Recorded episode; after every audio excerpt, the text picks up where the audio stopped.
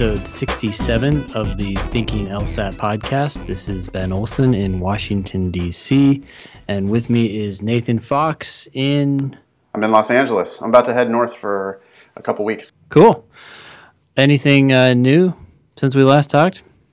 Just busy season. People are grinding away for the September LSAT. So I've had lots of tutoring students, people signing up for the online class, in-person classes are filling up.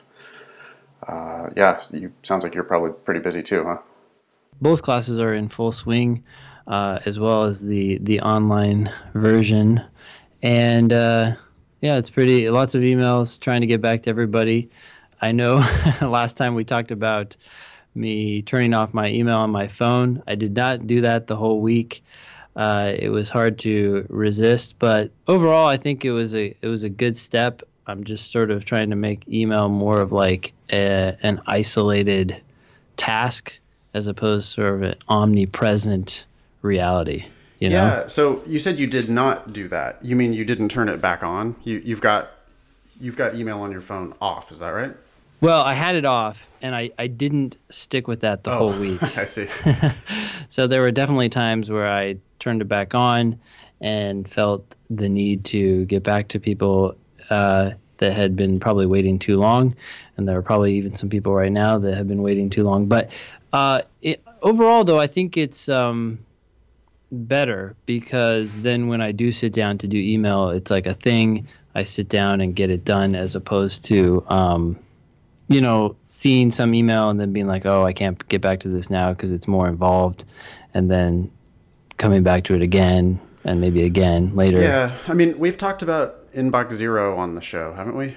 My productivity tip is just basically, you're not allowed to leave things festering in your inbox. And when I really stay on top of that, it helps me to be really, really productive. Mm-hmm. But I do fall into the trap myself of checking my email too frequently.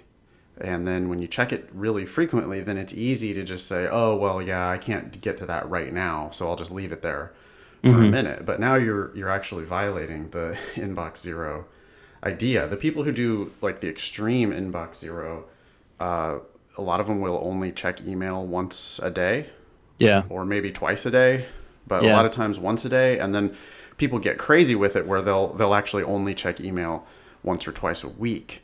Mm-hmm. And then when they do look at email, then it becomes like, I am processing my inbox all the way down to zero now. And it's like going to the post office and emptying out your mailbox. Yeah. And then filing, I can deal with this right now. I'm going to deal with this right now. This one, I can't deal with it right now, but I'm not going to put it back into my mailbox. I'm going to put it in it's got to go on a to-do list or it's got to go somewhere else besides my incoming messages. Mm-hmm. Mm-hmm. I'm torn because I simultaneously want to get back to people as quickly as possible. But I also, it's easy to let email overrun your life. So I don't know. I'd love tips from listeners, huh? If people have like ideas about how they deal with it. Yeah, for sure. I mean, it's a universal problem, I'm assuming. I do think, to your point about inbox zero, precisely because that is a good goal and a goal I think that I want to strive for, it helps to not check it, on your phone until you're like committed to, I'm going to actually deal with each and every one of these, and this is the time to do it. Yeah, I have like a hybrid approach right now. Because I'm almost zero. Like I just clicked over and looked at my inbox. I have 4 messages in my inbox right now, and I have read all of them. Mm-hmm. And each of them require little tasks. They were things that I couldn't do when I was out and about, but I have to do them now. Like for example, I have to print postage for a couple things and like bring some boxes to the post office for my online class. Yeah. And those are, if I look at that on the road from my phone, or if I look even from my laptop when I'm not at home and I can't actually do this postage thing, then I can't do them right now. And I know I'm not supposed to use my inbox as a to-do list, but I just leave them in my inbox and I just do them. I deal with it when I get home. Yeah. And I have a couple other items on there too, where it's like, okay, these are not going to take a long time, but I have to wait. For whatever reason, I have to wait a minute to do these. Mm-hmm. And so I'll let them sit in the inbox for some time, you know, but the problem is if I let it sit there for more than a day, then I'm more inclined to leave other stuff in there. Mm-hmm. And then next thing you know, I've got 50 messages in my inbox. Yeah. And I just can't live like that. I mean, I don't know how people have 20,000 emails in their inbox. That's like, at that point, you're not processing any of that. So you're just picking and choosing, I think, things that come to the top. Yeah. I mean, my recommendation in that situation is to just go ahead and, respond to the things that have come in the last 24 hours and then archive everything else. Just because you're not going to respond to them anyway. No, they're going to keep getting buried. So get back to zero. There's nothing like it. I mean, I'm addicted to it. When I get it going, when I'm like really feeling the inbox zero thing, mm-hmm. that little message that pops up in Gmail when it says, you have nothing in your inbox. Yeah. Would you like to read the news? It's awesome. It's just like, yes. And it's a good feeling. And it certainly does help me to be just, more productive. The one thing I don't do at all is I don't even have a to-do list. I mean, I have a to-do list, but I never look at it. So yeah. I have a calendar, which I look at all the time, and I have my inbox. And then I just can't find a to-do system, reminder system that actually works. So then I sometimes lean on my inbox, like I'll let something stay there for a minute, which I probably shouldn't do, but I don't know. It is what it is. I'm doing the best with my limited skills, Wait, Nathan, are you feeling bad about something? No, I'm not feeling, I'm wishing that I was more, I wish I was more productive than I am. Oh, okay. I don't know. It just doesn't seem to be fitting of your character to have this regretful air, I guess. Well, I mean, it's not like I'm trying to get sympathy or have people feel sorry for me or whatever. Sometimes I feel like I'm on the edge of actually really being productive, and I just never somehow quite get there. So that's all. I think you're very productive. Look at all the people you're helping to prepare for the test. I suppose, yeah, it's just like, I feel like the Wizard of Oz. I think if you saw what was going on behind the curtain, you'd be like, Jesus Christ, really? That's the way you're actually doing everything? I do understand that sometimes I can appear as if I have my shit together, but I assure you I do not. Okay, good to know. Now that's public. Yep. So I finished Chaos Monkeys by Antonio Garcia Martinez, I believe, if I remember correctly. Cool. It was an awesome book. Basically, he was a entrepreneur in the Valley. That's the Silicon Valley. He was into, let's see, what was he doing? He was making an ad company, and then he got swept into Facebook, and the whole story is about his stint at Facebook, which was about 2 years, and what he helped try to do there, and how he ended up ultimately getting fired, and just his whole experience. But the book was, one, entertaining, and two, just very, at least insightful for me, about how Facebook makes money, but not just Facebook, all these other big websites that are free to us, and how they collect our data, and what the motivation is behind that, and how they use that data to then sell our consumer interests to marketers and so forth. It's very, very fascinating on that level as well. So the whole book was just totally easy to devour in a week and a half or whatever. So cool. Highly recommend it. Yeah. Yeah, that sounds like a great recommendation. I'll read anything, as long as it's well done. I'll read just about anything. So that's excellent. Cool. So today we have a lot of emails from students that we'll go through, and then at the end we'll try to get through a logical reasoning question from the June 2007 LSAT. Did you want to say anything about these emails before we jump into them, or? No, there are a variety of topics. We've got a letter about applying early. We got a thing about reading the question stem first, and a thing about whether to register for the September 2016 test. I'm sure we'll find all sorts of issues. So let's just dive in, I think. Sure. So let's go to this first one from Josh, who had an interesting experience with his pre-law advisor. Do you want to read that? Or sure. It says, "Hi, random thing came up, but I didn't know who else to ask, so I wanted to check in with you. I emailed my pre-law advisor, asked him a question about my transcripts.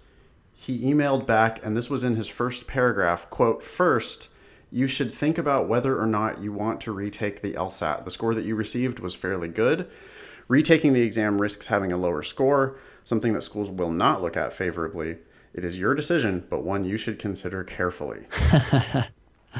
Josh says, "I was surprised, confused, and almost offended at the tone of the email." I really don't know why Josh would be offended here, but surprised and confused, I agree with. "I'm studying again to take in September because of my understanding of the test finally became more crystal clear in the last week or so, and it seemed to me that this advisor was leaning towards discouraging a retake. I believe I can score higher, and even if I don't, I was under the impression that generally no law schools average LSAT scores. I was somewhat surprised at the conflicting reports, especially coming from my, quote, official pre-law advisor. I just wanted to make sure retaking again would not be looked down upon by law schools. Thanks, Josh." What do you think? Well, I wish Josh would have provided his LSAT score, but barring some extraordinarily high score, like 175 or something like that, I would say you should retake it if you're thinking that you're going to go higher. The exception would just be that extremely high score where, yeah, maybe it'd be better just to pack it away and go with that, even if you think you can get a 180. So, extremely unlikely case, and I find this email a little surprising. Well, there's no way it's 175, right? Because otherwise this person wouldn't have written the score that you received was fairly good.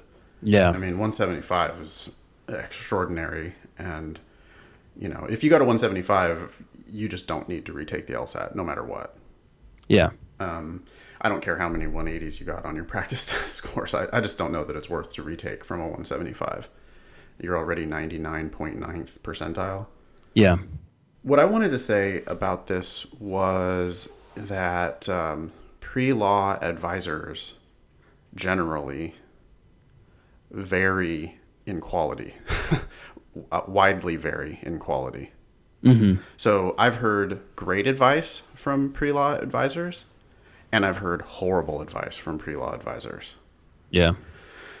This seems like pretty bad advice from the pre-law advisor. Not knowing anything deeper here, we don't know what Josh's practice test scores are, and we don't know what Josh's score is on record. But yeah, making up numbers, if Josh got a 165 and Josh sometimes scores 168 or 169 on his practice tests, mm-hmm, then Josh should absolutely retake the LSAT. Yeah. Or if Josh got a 155... and sometimes scores 159 on a practice test, then Josh mm-hmm absolutely should retake. Yeah. Because most schools, almost every school, is going to look at just your highest LSAT score, no matter what they say. Yeah. And if there's a chance that you're going to score 3 or 4 points higher, the benefit there, you know, now you're a whole different candidate. 4 more LSAT points, you're like a different person mm-hmm in the eyes of the schools. And if you take it again and you score a few points lower, one, that shouldn't happen. If your practice test scores indicate you're capable of higher, then why are you going to score lower? Yeah. And two, even if you do score a few points lower, the downside is limited. They're still going to look at your highest score, which is the score you already have on record. Yeah. So generally, you know, I'm sorry. I know your pre-law advisor is a well-meaning person, but they don't necessarily know what they're talking about. And so I think you got to trust us that retaking makes a lot of sense if there's a credible chance that you're going to do better. Yeah. Is that it? That's it. Okay, cool. Yeah. Thank you, Josh. Good luck. Retake it. Yeah. I mean, unless you're scoring like 5 points lower than the score you have on record, in which case don't retake it. Yeah. But if you've got a really solid chance at scoring higher, I absolutely would take it again, and I would take it a third time if necessary. Mm-hmm. Okay. Next letter. Cool. This is to you. This one was, yeah, I guess. I don't know. Hi, Nathan. My name is Tamara. Oh, wait. Probably don't want to say last name. I don't have permission to say it. Let's say Tamara. Which may or may not be her name. Yeah, that would be a great fake out. Okay. It's totally not Tamara. I have been listening to your Thinking LSAT podcast and I've really enjoyed it. I took the LSAT for the first time this past June and am retaking it in September. I'm applying to SMU as my top choice, and the deadline for early decision is November 15th. I was wondering if you recommend I submit everything to them before I hear back about my September LSAT score, or if it wouldn't matter whether I submitted September 25th, that's the day after the LSAT, or late October once I hear back about the score. I'm hoping to submit everything as soon as possible to be more competitive for admission and scholarships. Thank you again for your awesome podcasts. Someone other than Tamara. Yeah, so she should definitely wait. Ann Levine has said this, and I'm just going to defer to her, but I think it makes 100% sense. And that is wait. I mean, as long as you apply before Thanksgiving, there's not going to be a whole lot of difference between applying then and applying, you know, on September 25th or even now. So wait until you get your score so you can then benefit from having that score. And I think from what I understand, if she applies now and she is taking the September LSAT, I think they know that and they're going to reach out to her and say, hey, do you want us to consider your application now with your current score, or do you want us to wait and consider your application once your LSAT score comes in? So at that point, you're just going to have to make the same decision, which is no, wait, and then they're just going to consider it later. The risk is that sometimes schools won't even reach out to you. You know, like if she applied now because she has a score on record, yeah, it's possible that they wouldn't even see that she's registered to take the test September 24th. Yeah. And they might just go ahead and evaluate her application with her score on record. Oh, yeah, certainly. So this is why you should definitely wait. Yeah, right? Exactly. Yeah, I would. I think it's a clear. I always say to everyone, do not apply until your score is back. Yeah, I guess I was just saying that they might might ask you. So there's not even like a point in putting it early and hoping for like that's going to help you in some way. Right. So the best case actually sucks. Right. In the best case. Mm-hmm. They're going to do is just put the application to the side and wait for your score to come in. Yeah. So and there's the risk that they might not do that. So it seems pretty clear here that we want to wait till the score comes back and then apply. Yeah, here's the general principle. I mean, when you think about the benefits that's accrued to your application by applying early versus the benefits that come to your application by getting a higher LSAT score, your LSAT score is in almost all circumstances, except for maybe when you're teetering between the December LSAT and the February LSAT, in almost all circumstances, your LSAT score is going to have way more of an impact. So, you know, edging out your application and getting it in a little early is just going to undercut the benefits you'd get from a higher score. Yeah, a few more LSAT points makes you an entirely different candidate. So the entirely different candidate applying a few weeks later with a few more LSAT points is much better than the student who applied a few weeks earlier with a few fewer LSAT points. Also, Anne keeps saying that the committees aren't even really evaluating applications in September and October. You know, she says they're on the road, they're doing the law school fairs and all that stuff, and that they don't really start evaluating applications in earnest until like November. So that's why Anne always says the deadline is, you know, you need to think about having your applications in by Thanksgiving. Here, there's an early decision deadline that's November 15th. So, of course, Tamara wants to get her application in before that. Oh, yeah. Mm-hmm. But there's no point to putting it in before the September LSAT score comes back. Presumably, yeah. She thinks she can score higher on the September LSAT. That's why she's taking it again. Yeah. So, of course, I think she needs to wait here till the scores come back. Yeah. Cool. Good luck.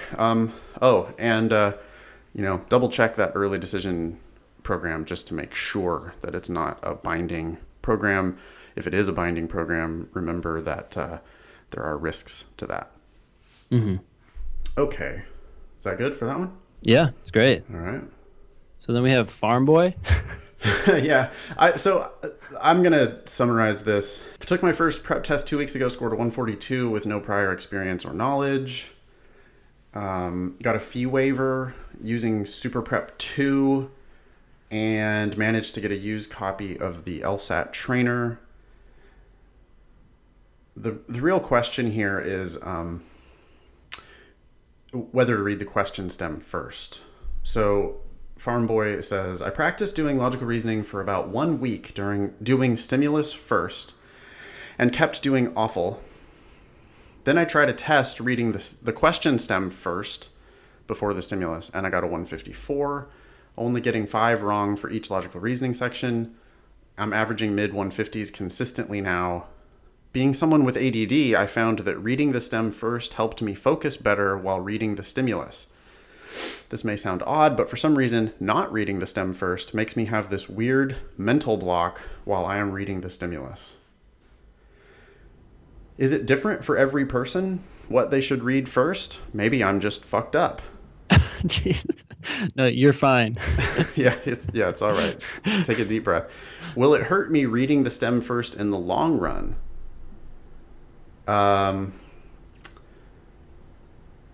That's basically it. Thanks, Farm Boy. What do you think? Yeah, so I think I know that you're a big fan of the reading the passage first and then the question stem. And that's what I do, to be fair. I read the passage first, I react to the passage, and then I start thinking about what the question is based on whatever it says it is. But I feel like I'm not as concerned about whether they read the passage first or the question first as I am about whether they think about the passage before they go into the answers. So in my mind, whether that means reading the question and then the passage or the passage and then the question, as long as they stop at that point and start thinking about what the heck is going on and what the question is asking and therefore what they should be looking for, I am happy. And part of the reason for this is that I do have people in class who say the same thing as Farm Boy, that they start reading the question first and it helps them focus. The other thing here is that when I'm explaining questions in class, the first thing I'll ask is often, what type of question is this? And people say that, and I'll say, okay, so we're trying to prove the conclusion or whatever, and then we'll start reading the passage together. And, you know, it still all works out, and we have a particular goal in mind. It's not, again, what I do during the test, but I don't know that I am so wedded to this idea of you have to read the passage first. Reasonable minds can disagree. Okay. I do strongly think that reading the stimulus first makes more sense. Reading the passage first makes more sense, and then read the stem. That's how I've always done it. I mm-hmm. don't really miss logical reasoning questions, so that works for me. I've rescued a million students who have thought that they were supposed to read the question stem first and then had absolutely no clue what they were doing on logical reasoning. Mm-hmm. And I've found that sometimes switching and doing it the other way can really help because I get them in a more aggressive, I'm just attacking the argument mindset. And once you know how to attack the argument, then you can answer whatever question they ask you. Yeah. What I would say to Farm Boy is, hey, if it works for you, keep doing it. That's it. Mm-hmm. You know, if it's working, great. It's not what I would teach. Is it the best in the long run? I don't know. You know, you're getting 5 wrong on each logical reasoning section. Yeah. Okay, that's okay. Why are you missing those? You know, can you figure that out? Yeah. And I don't know whether reading the stem first is helping you or hurting you. I would say, though, that this experiment that Farm Boy ran is a very small sample. Right. Yes. So Farm Boy did logical reasoning for a week and sucked at it, then started doing the stem first and got better. Okay, but this is also at the very beginning of his practicing, and he probably was getting better no matter what he did. Mm-hmm. Yeah. So I wouldn't attribute, correlation does not mean causation. Yeah. And so I don't think we could just attribute his improvement to the reading the stem first. If you think it works for you, great. Why fix something that's not broken? Yeah. That said, you still have room to improve. And I would question whether the reading the stem first is actually helping you. I just don't know. No, I agree 100%. And I think that the people out there, and this is why I read the passage first, but people out there who read the question stem and then I think too narrowly focus on something as they go through the passage, as opposed to just trying to understand the passage, are going to get messed up by that. But I also do think that, and this sounds like a perfect situation for Farm Boy, that if he's getting, he has ADD and he's sort of having trouble focusing at all, maybe that kick in the butt, say, hey, look, this is what you're looking for, is what he needs to then focus on the passage and understand it. I guess. I mean, you know, I just, again, I just can't leave it. I can't, I wish I was able to just like let reasonable minds disagree on this, even though I said that, but I don't really believe it. Okay, that's fine. You should, yeah, we want to hear what you have to say. Thanks, Ben. You know, it's like he reads the question stem and it says, which one of the following most accurately states the main conclusion of the argument? Oh, so I'm looking for the main conclusion? Well, no shit, you're supposed to be looking for the main conclusion. I mean, that's what you're supposed to be doing. You're supposed to be attacking the if there's an argument, you're supposed to be attacking it. Mm-hmm. So I don't know. You know, here's another thought, and maybe this applies more to higher scorers, but I frequently know the answer to the question before I'm even halfway done reading the stimulus. Like I can read the first couple sentences sometimes and just be like, oh, I have a really good idea what they're going to do here. You know, not only do I know where the argument is headed, but I know what question they're likely to ask me or what class of questions they're likely to ask me. Mm-hmm.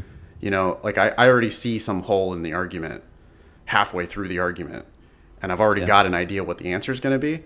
Mm-hmm. Well, you definitely can't do that from reading the question stem first. Yeah. I mean, if you haven't read the argument, the stem, you literally cannot answer the question from just the stem. But from half the argument, or from the whole argument, you should have lots of good ideas about what the answer might be, because you should know what the evidence is, and you know what the conclusion is, and you know what's wrong with that. And then now they can ask you to strengthen it or weaken it, but you know how to do that because you know what's wrong with the argument. Yeah. Anyway, I've said that a zillion times on the show. I'm sticking with it. I'm also sticking with, dude, if this works for you, good.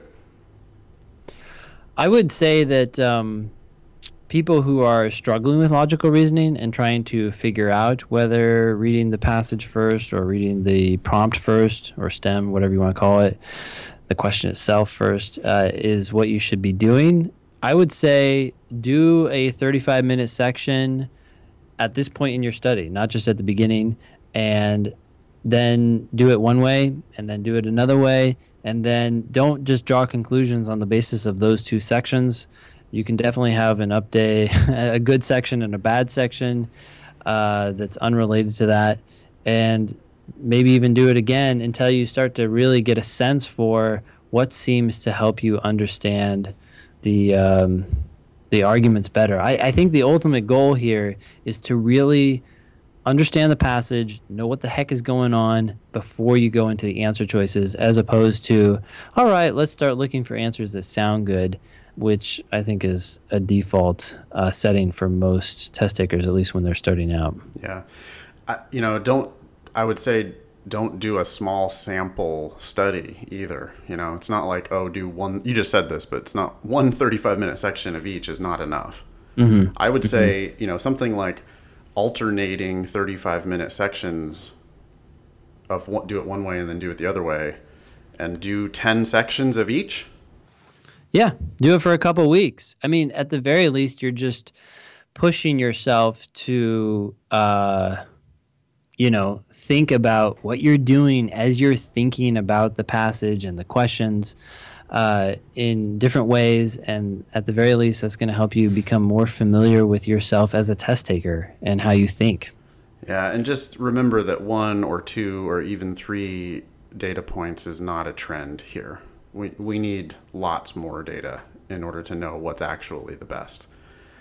because it's students are just, they're so quick to say like, oh yeah, I did jumping jacks before this test and I got 10 points higher. So jumping jacks, that's the key. And it's like, yeah. Okay. Also could have just been totally random, just happened. Yeah. We think we are okay for that one? I think so. Mm-hmm. Great. All right, cool. So who's this from? Brett. I hope that was okay to say. I think we can go ahead and assume we can say people's first names. It's just got to be silly if we can't. It says, hello, Ben and Nathan. I just found your podcast yesterday, and I'm really enjoying the information you guys give. I have listened to 6 of them already. Oh, only 60 more to go for Brett. Background, graduated from the United States Merchant Marine Academy in 2010 with a 2.95 GPA. Okay, not awesome.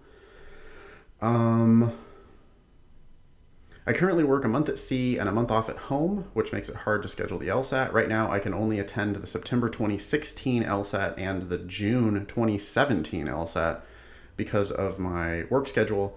I would like to apply for law school in 2017 to attend in 2018. All right, so he's on a boat, back and forth, doesn't have the ability to just take 3 LSATs in a row. Sounds like he can't take the December or February, the upcoming December 2016 or February 2017 tests. So he's going to have a gap in between his 2 possible tests. Yeah. Luckily, if he's not intending to apply until 2017, he does have this September, next June, and also next September or October. Yeah, if that works with his boat schedule. Right, yeah. So he's got actually still 3 potentially chances at it, at least 2, maybe 3 chances at it. Mm-hmm. So the first question is if you guys think I should register for the September 2016 test. I just started my studying process a few days ago. I took the June 2007 test, and I scored a 164. Maybe stop there. Yeah, well, that's a great starting score, although not to diminish that success. I don't understand why the LSAC has released the June 2007 LSAT as its free LSAT, because I feel like on a whole, it's an easier test. The games are easy in that test, and so I think people take it and they get slightly inflated scores. Not a whole lot, so maybe he's really at like a 162 on a more modern test, but that's still a great score. I don't know. I just have an issue with that test being the free one. Yeah, I agree that maybe the games are a little bit easier. Supposedly, the scoring scale adjusts for that, but we've talked about that in the past. I mean, I think we're both skeptical that the scoring scales are actually really leveling out the way they're supposed to. Mm-hmm. Anyway, 164 is an excellent score. Yeah. And I think I would probably, without having any other information, I think I would maybe say, Brett, go ahead and register for the September 2016 test. Yeah. Yeah. Do you agree? I agree. I think he should shoot for it. He's got to register soon. But at least keep that as an option open. Unfortunately, if he's not ready, then he'll lose his money if he withdraws, but at least he has the option, especially given the fact that he only has 2 windows right now, at least. When you think about the stakes of this entire undertaking, you know, that you're going to be spending 3 years of your life and somewhere between $100,000 and $200,000 on law school. Yep. Paying $175 to give yourself the option to take the test on September 24th is not that bad of an investment. Mm-hmm. You know, even if there's only a 50% chance that Brett's going to feel like he's really, really ready. Yeah. If he registers for the test, he gives himself the option to take it on September 24th. He can always withdraw a day or 2 before. Mm-hmm. When you withdraw, you don't get your money back, but it also doesn't count as one of your 3 attempts, and it doesn't show up at all on your record. It's as if it never happened. Except your wallet is $175 lighter. He might find that he gets extra motivation out of having September 24th on the calendar. Mm-hmm. He studies hard for the next 6 weeks. He gets his practice test scores up into the 170s. He takes the test. He gets a score that's 170 something. And now he's just done with the LSAT forever. Yeah.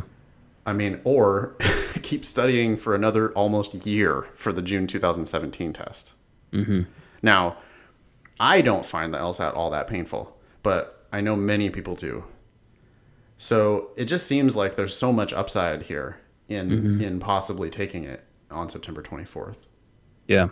So my gut, and Brett acknowledges that this is a very small sample, one test. And as you say, Ben, maybe this test is easier than the other ones. If he grinds away at it every day, some people just have more aptitude on this test. Mm-hmm. Right? I mean, you do. I do. Maybe Brett does. Yeah. I didn't study for very long. 6 or 7 weeks was fine for me. And I probably would have scored mid-160s on my first practice test. Yeah. So I would say it's totally possible that, Brett, you're just one of these fortunate ones, and maybe 7 weeks is plenty. And yeah, I would say give it a shot. Sure. Then Brett asks some questions about scholarship chances and everything. You know, would it override my low GPA? And I think we just have to refer back to the last episode when we said we weren't going to really mess with those anymore. Yeah. Look at the LSAT GPA calculator and you will figure out what your chances are at any school. The last question is, finally, any advice you could give for studying for 3 weeks without access to bookstores or receiving mail? I thought this was kind of interesting. I have downloaded some test ebooks, but do you suggest any websites? I should have ordered the books I needed before heading to work, but I was originally planning on taking my first test in February 2017. Then I wasn't able to take that test. Thanks for your help, Brett. Well, so I have a lot of videos online that would help explain questions. The problem is he needs the test to do the problems and then figure out how to do them with the videos. So I don't know that I have any good suggestions for him right now if he does not have any official LSAT questions. I have I think a good suggestion, which is it seems like he has internet access. Yeah. And so I wonder if he could get the Kindle version of My Logical Reasoning Encyclopedia. Oh. Because My Logical Reasoning Encyclopedia on the Kindle version, it does include about 550 logical reasoning questions with full explanations. And he says here that it looked like, I think, his biggest weakness. Yeah, he missed 7 in each of the logical reasoning sections. Yeah. So if he could sort that out, I think he could get into the 170s, probably. Says he also missed 6 in reading comp. One tip for reading comp is to get really good at the must-be-true questions in logical reasoning. So it's possible that just doing My Logical Reasoning Encyclopedia, you know, if he can get access to that, if he has a Kindle, or you can also just use like the Kindle Reader app on your phone and then buy Kindle books. So yeah, I mean, I think that would be $50 or $60. I'm sorry the price is so high, but I have to pay for the stupid LSAC license fee, which is just outrageous. Yeah. So that, I think, is where I would go if I were Brett. Yeah, that's a great suggestion. And that would be definitely 3 weeks worth of work, because that book is, you know, 600 something pages, and that would give you a lot to work on. So anyway, that's a self-serving recommendation, but just because I'm biased doesn't mean I'm wrong. That's an LSAT tip, right? Yeah, that's a good LSAT tip. Yeah. Or is it? I think it is. No, sorry. I'm actually, that's a complete inside joke with nobody but myself. But so, you know, I have 4 kids. Yeah. Boys, and they go through these like shows. We don't allow them to have much screen time. Well, we try not to, but they it's a good incentive, right? Like, oh, clean up your room, then you can have 10 minutes of screen time. And they go through these shows, and recently they've been watching The Legends of Chima, which okay. Sometimes I get sucked into these shows. Like, I'm just standing there and I'm like, oh, I've been watching this for 10 minutes. But anyways, there's this very funny character, and I'm gonna have to put this on the blog because there's a But he always says the same thing. He's like this older lion in the series, and he's always sort of giving wisdom to people, but he's a little strange, so people are always a little skeptical of him and whether he's really helping them or just kind of, I don't know, they don't really know what to think of him. And so he speaks in this deep voice, and I don't know who the actor is. I'm pretty sure I've heard him in like other things. But anyways, he always says like, you could always go down to the river and get the water there. And they'd be like, oh yeah, okay, or could you? And so he's like, oh, no worries, I'm not trying to hurt you, don't worry, I'm here to help you and whatever. Or am I? Yeah, and so just everything in his deep voice, you know. And so then now my some of my kids do that all the time. You know, they're eating and they're saying, "Oh yeah, I'll take the trash out," or "Will I?" That's excellent. Your two boys that I met were like the best behaved boys I have ever met. By the way, are your other two that good as well, or are they like the evil ones? I don't know. Am I allowed to say that they're evil on the podcast? Fear that they might hear that someday and then have, you know, doubtful thoughts about themselves. No, I don't think any of them are evil. They definitely have different personalities. And I think all of them, when they are around other people, act very reserved and different. And I imagine that's true for a lot of kids. But I think that there was, you know, some maybe just being someone different, a little celebrity action going on there, right? Like, who is this other person? This is someone that my dad works with. Let's be quiet. And I appreciate that. That to me is a very solid definition of well behaved. And I'm glad that when they take it on the road, they keep themselves under control. That is excellent. Great job on that, Ben. Yeah, I don't know that I had anything to do with that, but yeah. Oh, sorry, it's all your wife. Yeah, that's true. Okay, so I think we've answered Brett's questions. Good luck, Brett. Thanks for writing. I hope you're enjoying whatever ocean you're on at the moment.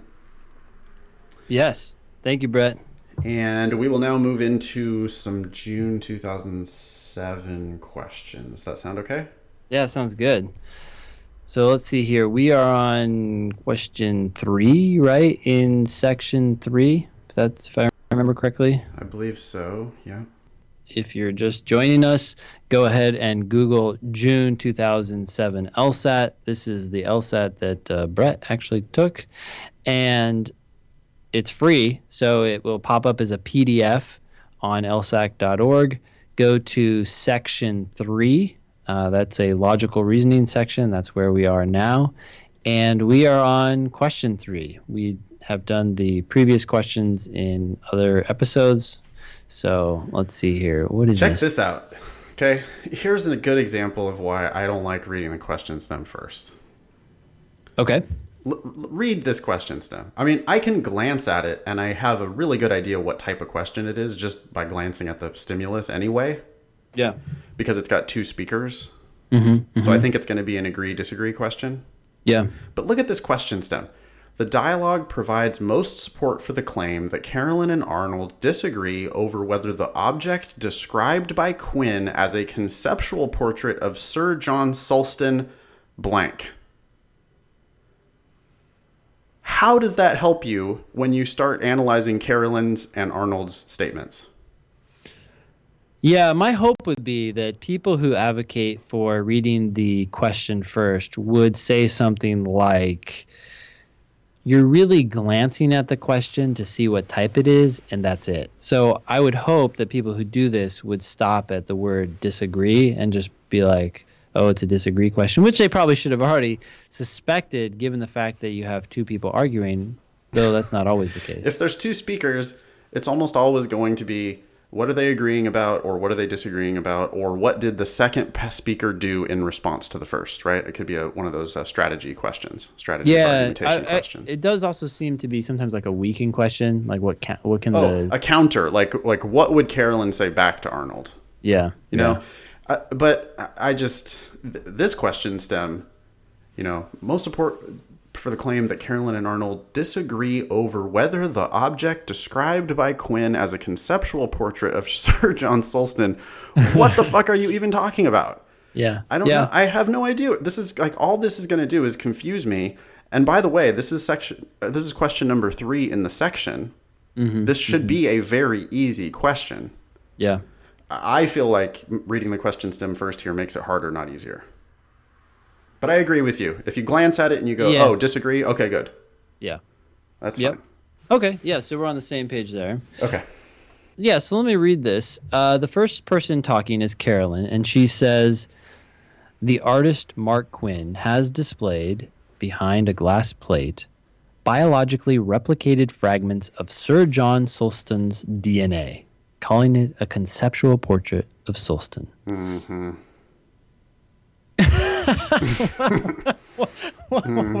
what was that, like, artist? It's just like, I'm rolling my eyes. You know, it's like, all right, yeah, okay, it's a portrait. Yeah, mm-hmm. I get it. You're such a deep thinker. Wow, you're such a deep thinker. You're blowing my mind. To all our artist friends out there, congratulations for somehow making money. Yeah, totally. Keep being an artist and never go to law school. It's just so much better. That's just such a better call. I wish I would have gone to art school instead of law school a million times over. Yes. Okay. Cool. So then it says, but to be a portrait, something must bear a recognizable resemblance to its subject. Yeah. I mean, and I'd be thinking, okay, that is a common sense understanding of what a portrait is. Yeah. You know, if I asked you to define portrait, you would have said, oh, well, it's like a picture of the person. Mm-hmm. Mm-hmm. And it could be a painting, could be a photograph, could be a sculpture, you know, whatever. But that's what we common sense think of as a portrait. Yeah. So now Carolyn is accepting this very common sense definition of portrait. Yeah. A little technical note here. This is the end of Carolyn's argument. She only has 2 sentences. She tells us what this artist Quinn does and then says, but to be a portrait, something must do something different. In other words, not what this artist did. Carolyn never actually explicitly says her conclusion, which I think is rare when an argument is being made. But the conclusion here seems to be, this is not a portrait. And so I think when you're given the opinion of someone else and then you're given evidence that goes against that opinion, the obvious implied conclusion is that Carolyn disagrees with the person's opinion. Yeah. Quinn has said this is a portrait. And mm-hmm. Carolyn also doesn't state that these biologically replicated fragments of DNA don't bear a recognizable resemblance to Sulston. That's right. Right. She didn't actually state that, but we're allowed to not be idiots. You know, we're allowed to follow along with what she's saying. And I think we're allowed to accept that, you know, it's not a big stretch to say that biologically replicated fragments of DNA don't actually bear a recognizable resemblance to the subject. Yes. I mean, she has necessarily assumed that. She has necessarily assumed that they don't, because otherwise her statement makes no sense. Yeah. But yeah, she's saying, she's assuming this doesn't look like Sulston. And then she accepts the definition of, hey, to be a portrait, it has to bear a recognizable resemblance to Sulston. Therefore, and she doesn't actually explicitly state it, but right, her conclusion is, hey, dude, this is not a portrait. This is not a portrait. And because we now know what her conclusion is, even though it wasn't said explicitly, we also can do exactly what you did, which... it's a nitpicky thing, but I still think that's what the LSAT is all about, saying, yeah, assuming this is not a recognizable resemblance. You know, you could have someone say that it is, and then we're... Well, it could be like a, you know, you could make a portrait out of macaroni pieces, right? Mm-hmm. So maybe you could make a recognizable resemblance out of DNA fragments. Yeah. I don't know. Why not? I mean, I'm sure you could, right? Take a microscope, blow up what DNA is, then take those pieces and then put them into a collage. Yeah. I'm sure you could make a recognizable resemblance out of DNA fragments. But we understand what Carolyn is saying. Carolyn has said, this doesn't look like him, so it's not a portrait. Yeah. Okay. So then Arnold says, I disagree. Whenever the second speaker says, I disagree, by the way, tread cautiously. It's not always the case that the second person is disagreeing with the conclusion of the first person. The second person could be disagreeing with a premise or something else. And so just kind of take that I disagree with a grain of salt. I'm going to assume for a half second that she's disagreeing, or that Arnold, sorry, that he's disagreeing with her conclusion, but I'm just not totally sure until I see what his evidence is. Yep. Cool. Quinn's conceptual portrait is a maximally realistic portrait. That's the answer. That's the answer? I don't know. I mean, they've already disagreed, right? They've explicitly disagreed.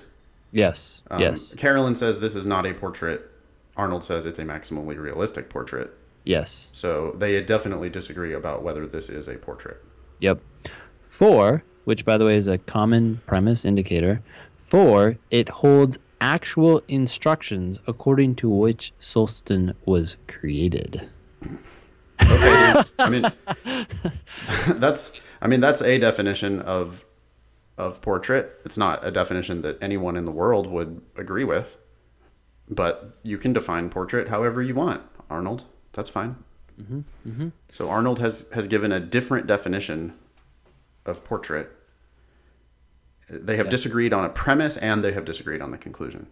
Yeah. Okay, so then it says...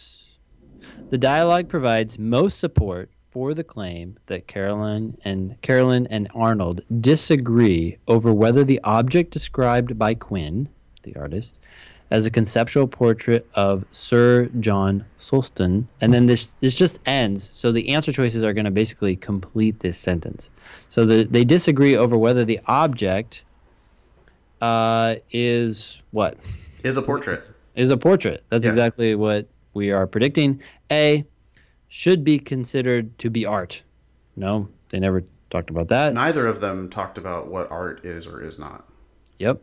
B, should be considered to be Quinn's work. Wow. It's not really Quinn.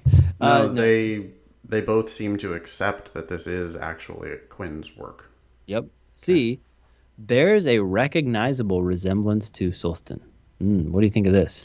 That's a tricky one. Carolyn definitely disagrees with C. I mean, she didn't say it explicitly, but she has necessarily assumed that this quote-unquote portrait does not bear a recognizable resemblance to Sulston. So Carolyn does take an explicit position, not explicit, but an implicit position on C, which is no. Carolyn says no to C. Yeah. Now, if Arnold said yes to C, then that would be the answer. But Arnold did not say, oh, no, it actually does look, it's like a macaroni collage, and it looks just like him. Yeah. That's not what Arnold did. So that means the answer is not C. It is. I think in practice, when I'm moving pretty fast through these answers, I could see myself crossing out A, crossing out B, leaving C open just because I know Carolyn is so against it, so it's a definite disagree there, and maybe the others are really bad, and so then I can sort of infer from Arnold's statements that maybe he agrees with that in some way, shape, or form. But this is partly just because I'm moving so fast, and so I would say A's out, B's out, C, I don't like it for the reasons you just said, but it's like I'm not necessarily thinking through all of that as much. Anyways, D, contains instructions according to which Sulston was created. Arnold definitely talked about this. Carolyn never said anything about it, so I would cross this one out. And at this point, I'd have C open and E open because I hadn't read E yet. Any thoughts on D? Yeah, no, Carolyn did not say anything about that, so we can't pick D. Yep. And then E is actually a portrait of Sulston. This is exactly what we predicted, so I'd circle E, and I'd probably never even look back at C or take the time to cross it out. Carolyn said no explicitly to E. Mm-hmm. Or not explicitly. Again, implicitly, sorry. Yeah.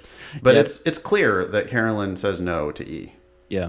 And Arnold explicitly said yes to E. Mm-hmm. And so... we have the two speakers disagreeing. We know that the two speakers disagree on E, so E is the answer. Honestly, I don't think I would have crossed out A or B or C or D here because I knew that the answer is actually a portrait.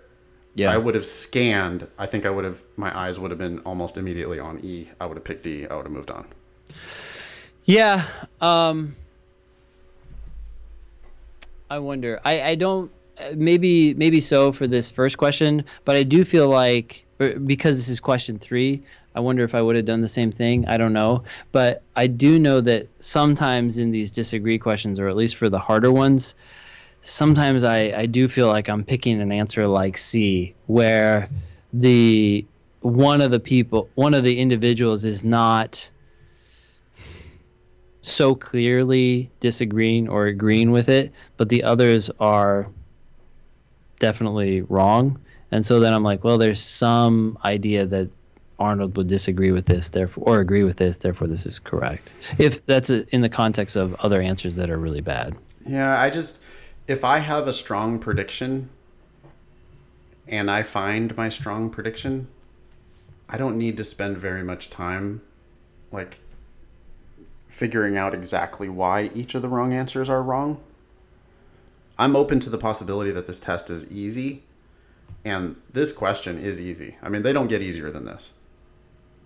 So I think I would have had a really strong prediction and just kind of glance at the answer choices and been like, oh yeah, definitely E. Yeah, I think what I'm not saying that I would want to spend a lot of time thinking about C. I guess I am spending a little more time thinking about A and B by just glancing at them and crossing them off, where you're saying you're not even reading them. No, I would. I'm actually sorry. Don't get me wrong. I would. I would. I just don't think I would be like. I don't think I would have made any pencil marks, I guess is all I'm saying. Oh, yeah. I would have been like, should be considered art? Nah. Considered to be his work? Nah. Recognizable? Nah. Instruction? Yeah. Nah. Oh, actually a portrait. That's what I'm looking for. Boom. E. No. Okay. I actually 100% agree with that. I definitely find myself doing that, especially earlier on in the section. When they're easy, they're easy, you know? Yeah. I mean, the test should feel easy when you're doing it properly, especially at the beginning of each section. The test should feel easy. If you had a hard time with this question, it's because you didn't read the statement closely enough. Yeah. I mean, you should have known exactly what they were disagreeing on. Yep. Okay. Want to do another one? Sure. Let's do 4. So 4 says, many corporations have begun decorating their halls with motivational posters in hopes of boosting their employees' motivation to work productively. I'm rolling my eyes again. You know? Yeah, this is great. Oh, God. Success, and then a mountain. All right. So, however, almost all employees at these corporations are already motivated to work productively. What? Well, that is weird. Unlike reality at all. Yeah. Okay. Yeah. Okay. So, some highly motivated company, which is strange, but okay. So, conclusion, these corporations' use of motivational posters is unlikely to achieve its intended purpose. I understand what they're saying. You know, I'm not an idiot. I get it. But there's a premise, the second sentence, that says almost all employees at the corporations, which does not mean all. There are some slackers there. Yeah. And maybe the slackers, because they're not busy working, they're just roaming around the hallway going to get coffee for the 5,000th time. Yeah. Or, you know, like me in my old day jobs, like going to lunch at 11 a.m. for 3 hours. Mm-hmm. As they're on their way out to happy hour or whatever, they're the ones who got their head in the clouds, and they happen to see the success poster on the wall. Mm-hmm. And everybody else has their head down and busting their ass and already motivated. But if this slacker sees the poster, maybe the poster will work on them. Yeah, I agree 100%. I see another problem. Do you see another problem? Let's see. Oh, how about even the people who are already motivated to work productively? Yeah. Maybe they could see the success poster and be motivated even more than they already are. Yeah, I was thinking that because of the word boosting. Oh, okay. All right. Yeah. So we have two reasons to be skeptical here. One is maybe the people who aren't motivated happen to catch the poster and get motivated. Two is, hey, all they said they wanted to do was boost their motivation to work productively. The fact that they already are motivated to work productively, it's not a binary thing. Maybe we can boost this productivity. Yeah. Great. Okay. Cool. The reasoning in the argument is most vulnerable to criticism on the grounds that the argument, and then we have our answer choices. So I am betting lots of money that we will see one of these two predictions. It could be something else that we haven't seen yet, but this is simple enough of an argument that I doubt we've missed any other problems. Let's go through them. A, the argument is vulnerable to criticism on the grounds that the argument fails to consider whether corporations that do not currently use motivational posters would increase their employees. Stop reading it. Yeah. It's just not about corporations that do not currently use motivational posters. We're talking about a different argument here. Talking about these corporations and their intended purpose. Flaw questions are kind of like a must be true question in that we have to say something that is relevant, you know, something that the argument did. Mm-hmm. And I guess since A starts with fails to consider, the argument did fail to consider this. Yeah. But it's just not relevant. Who cares what other corporations do? Yeah. The point is, are these corporations going to achieve their goal? Yeah. All right. So the two questions for flaw questions, just to parse this out, is this actually happening? And then, is this a problem? And for answer choice A, it is, yes, this is happening. But before we even finished reading it, it's like, who cares? So it's not a problem. Yep. And I'm happy to let go of answer choices pretty quickly, you know, especially on the first time through. Before we started reading this question, A had an 80% chance of being wrong. When I get halfway through it and I already think it's irrelevant, now it has at least an 80% chance of being wrong. Mm-hmm. And so I'm pretty happy at that point to just cut ties with A and be like, you know, something down here is going to match one of our predictions. Let's just move on. Yeah. B, the argument is most vulnerable to the criticism on the grounds that the argument takes for granted, that just means assumes, that with respect to their employees' motivation to work productively, corporations that decorate their halls with motivational posters are representative of corporations in general? It didn't do that. Corporations in general are not relevant to this argument. The argument is limited to whether these corporations will be likely to achieve their purpose. Yeah. So you just look to the conclusion and see how broad is the conclusion. If the conclusion is narrowly focused, then we don't care about anything outside of that. Answer choice C, the argument is most vulnerable to criticism on the grounds that it fails to consider that even if motivational posters do not have one particular beneficial effect for corporations, they may have similar effects that are equally beneficial. Yeah, it's not the point. Again, the conclusion is limited to whether they will be able to boost their employees' motivation to work productively. Yeah. You know, it might also give them a laugh while they walk down the hallway and go, look at this ridiculous bullshit they're trying to, you know, make us look at. Yeah. The fact that that increased employee morale by letting them laugh at the ridiculous corporation or, you know, any other benefit, you know, it might make them think about their family, and that might make them more likely to stay at work or whatever. But those benefits, that's not the point. The point is, does it motivate them to work productively? I think people get tempted by these kinds of answers when they're not clearly identifying the main conclusion. They're thinking that the conclusion is something a little broader, like these posters should be taken down. Yeah, like this is a good plan. Yeah, we should have these posters. Yeah. You know, yeah, the corporation, they're doing the right thing here. It's not about that. I mean, you have to read. You have to read the actual words. Mm-hmm. You know, what is exactly their evidence and what is exactly their conclusion? Yeah. All right, D, the argument is most vulnerable to criticism on the grounds that the argument does not adequately address the possibility that employee productivity is strongly affected by factors other than employees' motivation to work productively. Yeah, again, irrelevant. The whole point of the argument was whether these posters are going to increase motivation to work productively. Yeah. You know, D saying, oh, well, there's other things, too, that make you productive. It's like, so what? That's not what we're talking about. Yep. All right, E, the argument fails to consider that even if employees are already motivated to work productively, motivational posters may increase that motivation. Well, you win, Ben. That was exactly your prediction. You spotted the word boosting. Yep. And then the argument made the flaw of assuming that motivation is this, yes or no proposition. Yeah. And you caught like, well, wait a minute, maybe they could be motivated even more. Yeah. And that's exactly what E says. So we were able to predict the right answer. We were able to avoid A, B, C, and D. And so our answer there is E. Pretty easy, I think. Yeah.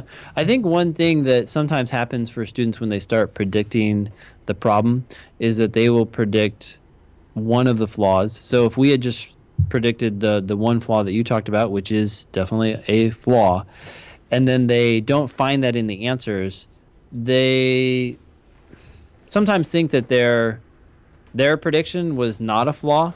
And what I like to tell them is that no, like a lot of these arguments have multiple flaws. So what you're doing is still good. It's still beneficial. It's still getting your mind wrapped around the premises and ultimately the conclusion and why it sucks. And I think it primes you to see other flaws, even if they're not exactly what you had predicted, as long as you are somewhat open to that reality, that there's not necessarily just going to be one flaw and one flaw only. There could be multiple, and as you read each answer choice, you're thinking, is this a problem? Is this happening? And if it is, then you might want to look back and be like, oh, yeah, this is a flaw as well that I hadn't thought about, but still the whole process was useful. Yeah, I agree totally with that.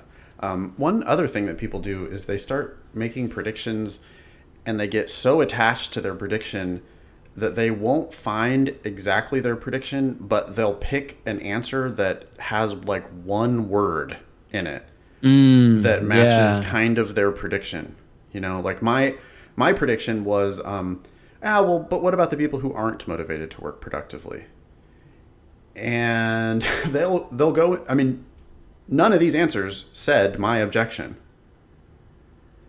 but they might go in and they'll pick an answer that is like, well, yeah, because I was looking for this and I thought this was the closest to that.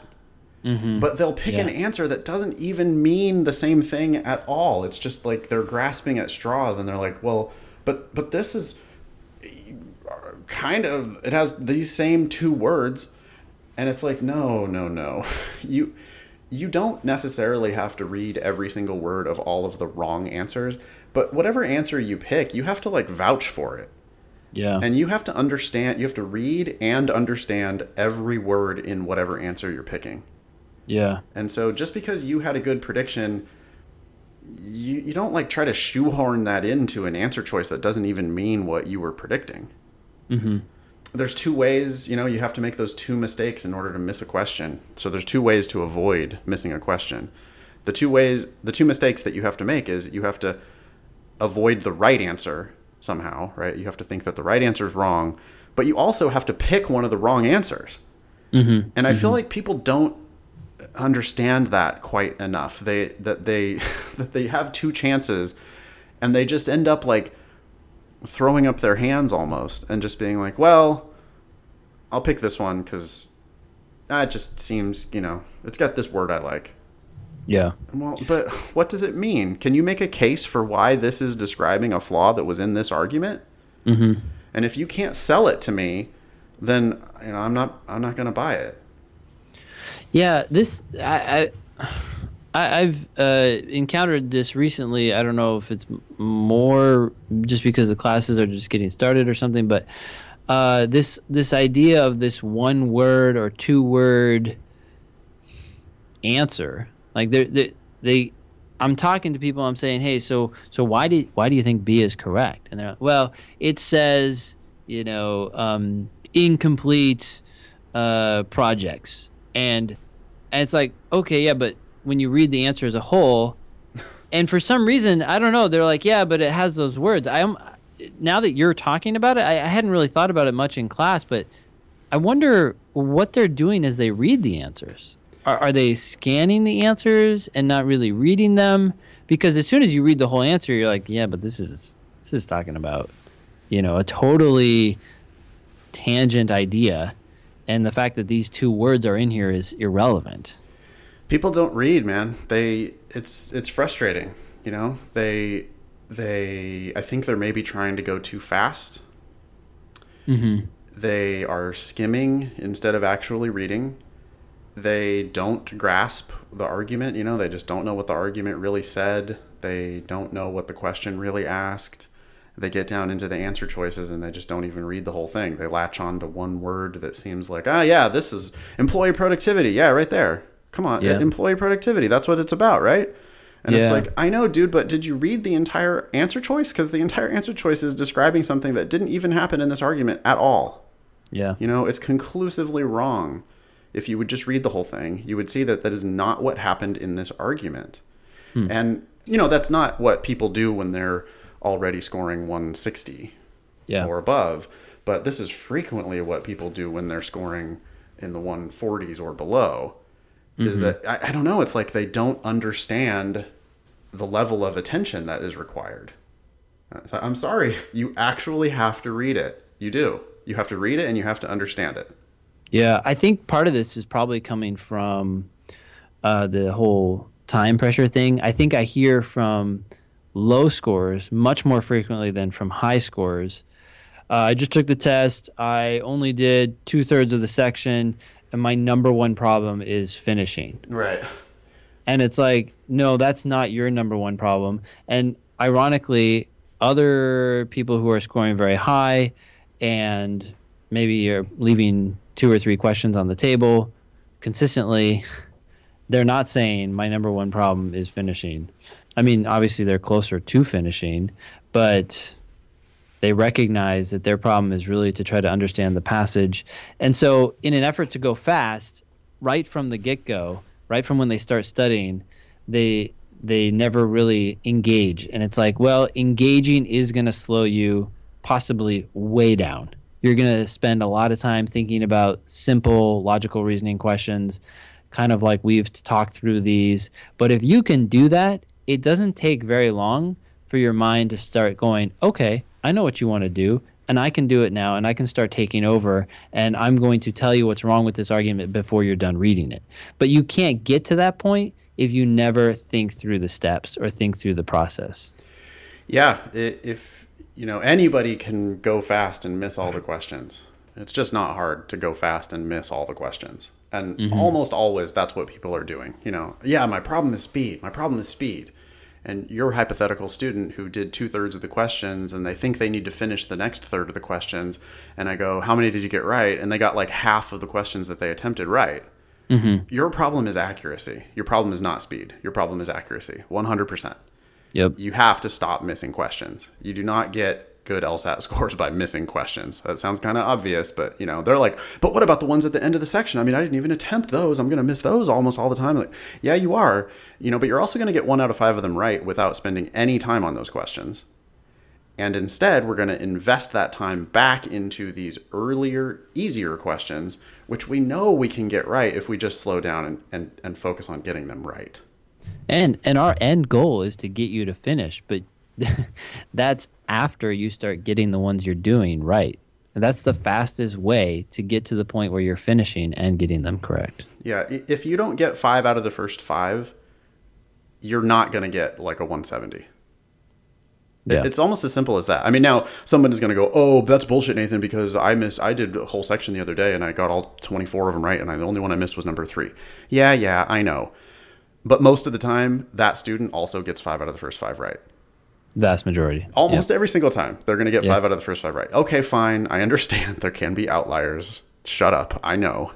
But the goal, I think, for most students, I've been saying this a lot in class lately. Let me know if you what you think, Ben. You can chill it if you like it. Yeah. I've been saying 5 out of the first 5, 9 out of the first 10, 13 out of the first 15, and 17 out of the first 20.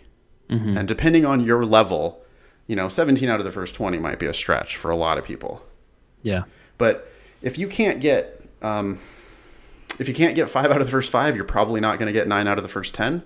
If you can't get 9 out of the first 10, you're probably not going to get 13 out of the first 15.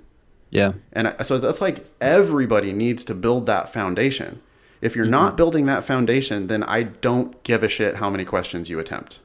Yeah. Because it's like if you're missing 2 out of the first 10 or 3 out of the first 10, that's not a way to get to 170. It's just not going to happen. Yeah. The really high scorers have long strings of correct answers. Like the first one you miss on the section is like number 19. Mm-hmm. That's how you get to 170.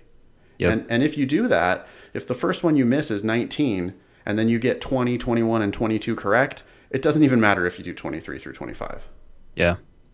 So anyway, I found that may be useful for people to think about, to be really clear, 5 out of the first 5, 9 out of the first 10, 13 out of the first 15. If you're not doing that, then why not? Yeah. And really dig into those mistakes, those ones that you're missing earlier in the section. Like, what's going on here? How do we stop that? Yeah, that's really interesting. No, I like those numbers a lot. They are 100% consistent with what I've been saying, but not in maybe as clear of a way. So I will steal that. I look at people's results in the score tracker that we use in class, and that score tracker allows them to remove questions that they completely guessed on, so that they get their official score as well as their accuracy score. And so I can look at their percentage correct. So it might say in the games, for example, that they got 10 wrong, but it actually says under their accuracy that they got 14 out of 15. So that I can look at that and say, oh, you're going through the games in the right way, you know? And the percentages pop up next to their accuracy, and so you can see anywhere from like 43% accuracy to 90 or 100% accuracy. And so I'm always telling people, look, if your accuracy rates are below 85%, you probably went too fast. And so you need to work on bringing that up to at least 85% or 80%, somewhere in that range, and then worry about trying to do more questions in the section. Even then, I'd like to see it higher if possible. But those numbers, what you said is exactly what I'm saying, because 5 out of 5 is 100%, which makes sense for the first 5 since they're easy. 9 out of 10 is 90%, which makes sense because those are easier but not necessarily the easiest. There can be an outlier hard, question number 7 or whatever in there. You might glitch out and miss one of them somehow. There might be some little fundamental thing that you don't understand about the way the test works. You still want to figure out why you missed that one. Yeah. But 9 out of the first 10 is a kind of achievable goal that you can reach for. Mm-hmm. And 13 out of 15 is 86% correct, and 17 out of 20 is 85% correct. So like we are saying the exact same thing, but I really like the concrete visualization there. Yeah, and then the other thing I do is, because I do timed sections in class like every night. And so I'll have them do a section of logical reasoning, and then I'll read the answer key. And then I'll say, okay, well, let's talk about the mistakes you've made. We're searching here for 5 out of the first 5, 9 out of the first 10, 13 out of the first 15, etc. Let's start with 5 out of the first 5. If you missed a question in the first 5, then that's what we need to talk about, because that's the easiest thing to fix. Mm-hmm. And it's a fundamental mistake you're making, whatever it is. Mm-hmm. And you shouldn't be making these mistakes. Yeah. So let's talk about it. And I'll make someone in the room say, okay, let's do number 4, and it's like, good, I'm glad, if you're not willing to admit that you fucked up question number 4, then there's no point in talking about question number 19. Because what I used to do is just say, hey, what questions do you want me to review? And then somebody who I'm sure missed questions in the first 5 or 10 is like, man, number 21 just made no sense whatsoever. Yeah. And then I'd start teaching number 21, which is like over the heads of 75% of the class. Yeah. And so It's probably a little bit boring for the highest scorers in the class, but I hope that they understand that what we're doing is just building a really solid foundation, and that if you can build that super solid foundation of getting them almost all right in the first 5 and 10, then you're going to be in a better position to get the ones in the teens and even maybe someday the ones in the 20s. Yeah. So that's what I do now is I take questions in the first 5 for a minute, and then I'll take questions in the first 10, and then I'll open it up to the first 15, and then I'll open it up to the first 20. And what I'm doing there is I'm trying to like make it not so shameful for people to say the low numbers. People are always ashamed. Like no one ever wants to ask about question number 1, right? Yeah. But please, if you missed question number 1, that is absolutely what we should be talking about. You know? Or even if you understand why the correct answer is correct, at the very least, maybe talk about why you think you messed it up 2 minutes ago or 30 minutes ago or whatever.